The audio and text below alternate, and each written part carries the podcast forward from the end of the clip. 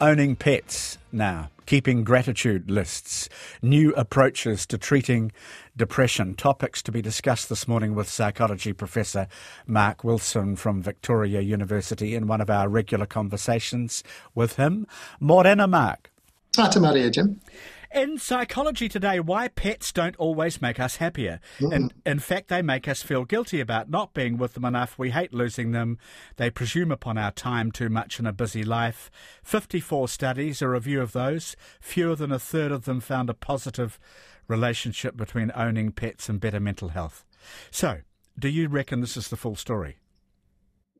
Ah, I th- I'm, I'm, intrigued by this because the fact that there are this many studies suggests that, in spite of the fact that people have had trouble finding an effect, we, we desperately want to believe that pets are good for us. And certainly, there's a bit of evidence from um, randomized control trials, for example, that shows that taking pets into uh, retirement homes makes people feel better. Taking animals into uh, hospices, taking animals into places where children are recuperating, show t- tend to show some some positive effects. But when it just comes down to everyday pet ownership, um, generally speaking, the results have either been mixed or they've generally been the opposite direction.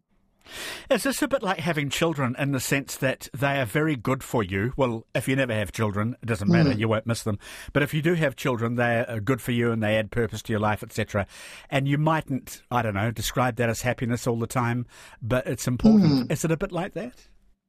I suspect that you're probably right. Um, in fact, I've been thinking about this a little bit myself.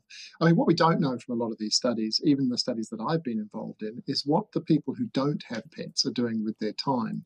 So it may be, you know, just to make a gross generalization, that people who don't have pets, for example, maybe they're going to the movies or concerts or they're going on holiday where, where, and not having to worry about who's going to look after their pet or taking it with them. So that's one of the things that we're not potentially measuring. So maybe the fact that we're not finding a big difference between pet owners and non owners just means that these people are filling their lives with different things. It's a topic related to what you've just been doing, isn't it? Or just been talking That's about right. at, at a conference? That's right. I'm, I'm very pleased to be back on, on home soil, but I've uh, just come from four days of a social psychology and personality and individual differences conference in Australia, where um, I was the only person presenting research on pets, um, and my stuff was taking advantage of the New Zealand Attitudes and Values survey uh, to follow up some research which we published in 2021 to have a look and see whether or not there might be a causal relationship between pet ownership and various indices of well-being and personality. And is there? Yeah, I, I, wanted to make you wait, uh, make you wait for the, the punchline. Um, so previously, what we've shown is that, in fact, um, uh, diagnoses of depression and anxiety tend to be more common amongst pet owners. Uh, but that research was cross sectional, so it was based on a sort of one off snapshot. And that could potentially mean that pet ownership makes people more depressed, or it could be that people who are depressed and anxious are more likely to get pets, potentially to compensate or offset that, that sadness or worry. Um, so, what we've done is to look at the data longitudinally, and what that shows is not very much. Um, what the only effects that we we found are that cat owners tend to be, get less sleep, and dog owners, unsurprisingly, get a little bit more exercise. And that, while that doesn't uh, translate into direct health benefits, there are probably indirect health benefits, um, as hinted at in some of the previous research around things like dog owners tend to uh, feel a stronger sense of community, for example, partly because you've got to go down to the dog park. And what are you going to do while your dog's running around but talk to other people, for example? Yeah, that's really interesting. And it's completely true about cat owners not getting as much sleep. I can say from. Yeah, well, I, I was. I was pleased to see that we're not the only people to have found it in, in this research. The suggestion in the research I was quoting is that extroverts get the most out of mm. owning mm. pets, introverts not so much, which seems mm. to be at odds with what you've just said in a way. What do you think? Well, I think that it could mirror some of the things that we see around, for example, social media use. So, extroverted people tend to have more social media accounts. They tend to look at their social media more frequently. They tend to have more acquaintances or friends on it. And so I suspect it's kind of a rich getting richer kind of scenario. So if you're extroverted, you're more likely to get a dog, um, in part because you probably perceive that this is a good thing for you to do and it's going to bring you into contact with other people. So it could possibly be that.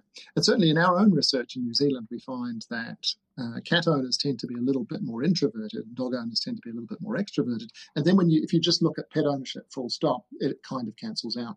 And getting off the topic of pets, a couple of other things to discuss with you if we can. That old saying, I hate to be the bearer of bad news, that bearer is likely to be a woman. According to a study out of several universities that I saw, men are less likely than women to share negative information, while both genders share positive news similarly. Why, if that's true, Marc, why would that be? This research involves looking at how comfortable people are, specifically men versus women, in self disclosing thing, negative things or negative experiences that they've had. And what the research shows is that women are more happy to self disclose when they've had tough times than are men. And the argument that the researchers make is that men tend to try and present a very positive um, uh, view of themselves, while women are happier to self disclose when things haven't gone right. And in part, that might be because men worry that it's going to make them look bad to talk about things that haven't gone well, whereas women might benefit more from the kind of support that comes from other people when they self disclose. Yeah, this research says disclosure is increasingly prevalent and permanent in the digital age. Mm. And of course, men are doing it more, aren't they? They're, cry- mm. they're crying on screen. Sports teams inculcate that kind mm. of vulnerability where you all sit around and talk about your um, mm. life much more. What do you think the ramifications of this might be? Is it wholly a good idea? What do you reckon? I suspect that it's going to be like most things. It's all things in moderation, right? Um, social media is interesting because it has increased people's willingness to share things with a, a, an invisible person on the other end, right? Um, and we know for, from long decades of research that if you feel more anonymous, then you're more likely to do things. You're more disinhibited than, than, than you would be if you actually had someone in front of you. And I think that the um, online environment kind of allows people to do these things a little bit more than they have. In terms of the ramifications, well, I don't necessarily see it as a bad thing. There's lots of reason to think that it's difficult to get help if things aren't going well for you if you don't actually tell someone. The downside is that the social media environment may not be the one where you're most likely to get help. No, well, that's true too.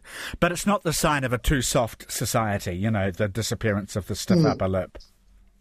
No, I, I, certainly don't think that. Um, I mean, there's lots of lots of research and also um, you know, personal and public experience to suggest that by not talking about things, they don't tend to go away. In fact, research suggests that um, suppressing negative experiences and negative emotions tends to have lots of paradoxical bounce back effects that manifest in, in problematic mental distress. Can I try a couple of quite technical subjects with you? Our understanding of depression is changing why mm. why isn't the treatment of it? Asks a report in Scientific American. The gist here is that we dole out the antidepressants and standard therapies in a one size fits all way, mm. whereas fMRI has identified different biotypes of depression. So we are, we aren't catering for these. Can you explain that a bit more? Yeah, so if we if you cast your mind back earlier on this year, Jim, you will remember that there was a quite a, a newsworthy umbrella review that took a whole bunch of research looking at a particularly popular family of antidepressants called SSRIs that seemed to suggest that there wasn't a lot of research to back up the mechanism by which we think they work, which is around changing the levels of serotonin in the brain. And this led people to question whether or not we should be prescribing uh, SSRIs when in fact we don't know whether or not a the, the, mechanism that we think they work by actually is the mechanism that they work by. And because it's really difficult to measure levels of serotonin in the brain it may be that it's almost a placebo type effect. But the reason why i mentioned that is because one of the things that came out of that conversation was a, an acknowledgement that depression can may have different causes for different people. So this thing, this amorphous thing that we call depression, may actually be a heterogeneous group of things that all manifest similarly. I think one of the one of the problems here is that it's going to be really difficult to work out when a GP or a psychiatrist or a psychologist has a particular person in front of them, you know, what is what is their particular flavour of depression? And fMRIs are not cheap. No. And even if there are four different or even more biotypes mm. of depression and we are one size fits all, it'd be difficult to think how you would address. You've talked about GPs, they're, gee, they're busy, mm-hmm. um, how you would address uh, treatment. That's right. So it may well be that some of these subtypes of depression do respond better um, or not at all to things like SSRIs, which helps us be a little bit more targeted, but we still have to have treatments for the people for whom SSRIs might not work. We end up falling back on sort of last line of defense type things like you know, electroconvulsive therapy, for example, which, in spite of what we see on television and um, in fiction, actually does can work quite miraculously for people who don't respond to other forms of uh, treatment. Or transcranial magnetic stimulation, yeah. etc. Yeah. Gotcha.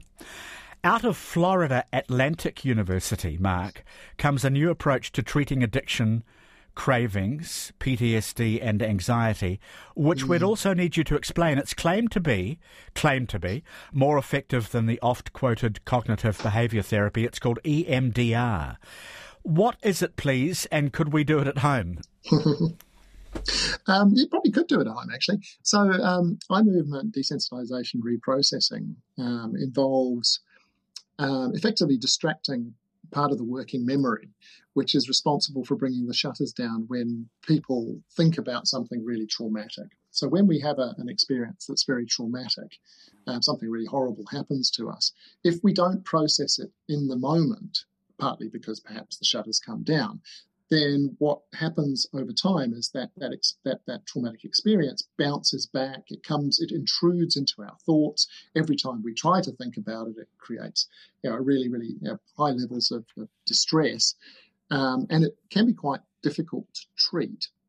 Um, and the way that EMDR works is one one of well, one of the ways that it works is to um, over a period of time uh, prepare a client to talk about whatever the traumatic experience at the root of their distress is um, until you get to a point where they talk about it whilst focusing on something that's distracting. So, for example, in the classic case, a therapist will move their, their finger back and forth in front of the client, and the client will just focus their eyes on the finger. And this, based on some of the research I've read, is enough to distract that part of our memories that are responsible for bringing those shutters down. The person is able to describe the experience, which is basically a form of desensitization.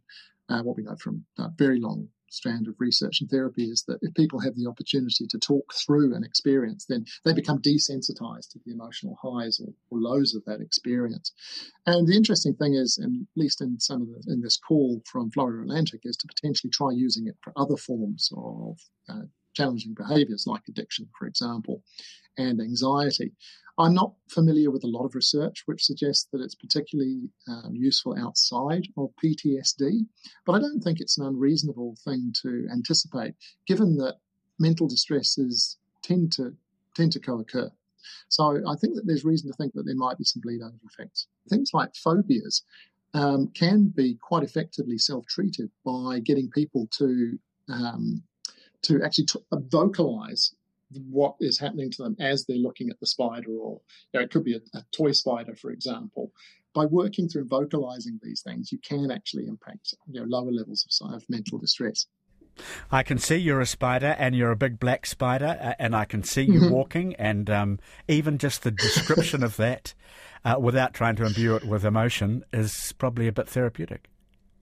Exactly. They're, that's a very reasonable thing to do and oh, you're crawling up my arm. Uh, a not unrelated topic. Just to ask you about before we go, we're often being mm-hmm. told about the benefits of gratitude and to make gratitude lists to improve our well-being. And Oprah was a big fan of gratitude journaling to affect life changes.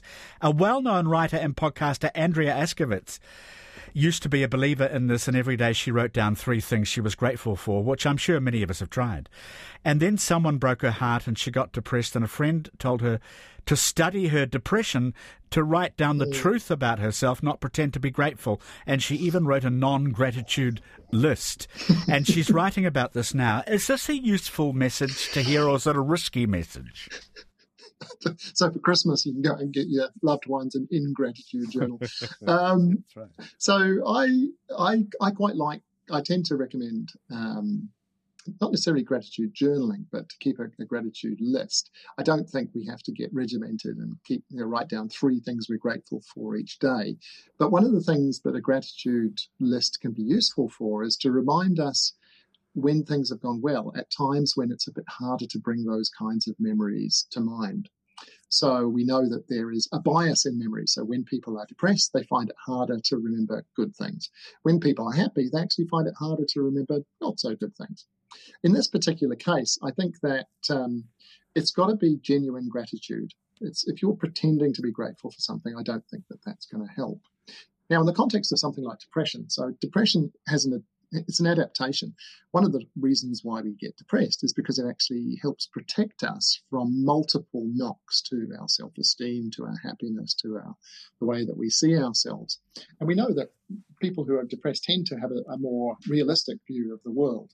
So it may well be the case that um, when you're depressed, you look at these gratitude things and you think, nah, that's not real, in the same way that you might do if, you, if you're feeling in a good mood. Um, I think that being authentic and candid with yourself about whatever the experience is is probably a good thing. But I wouldn't necessarily recommend that if something does, you know, if something decent does happen to you, no matter how sad you're feeling, I don't think you're going to lose anything. Uh, it's not going to make you feel any worse by writing down something, but to remind you that actually, in spite of the fact that you're feeling rubbish, someone picked up your, your wallet when you dropped it, or whatever else that, that, that gratitude inspiring memory might be. Good to talk with you. Thank you, as always, for your time, Marc. Always a pleasure, Jim.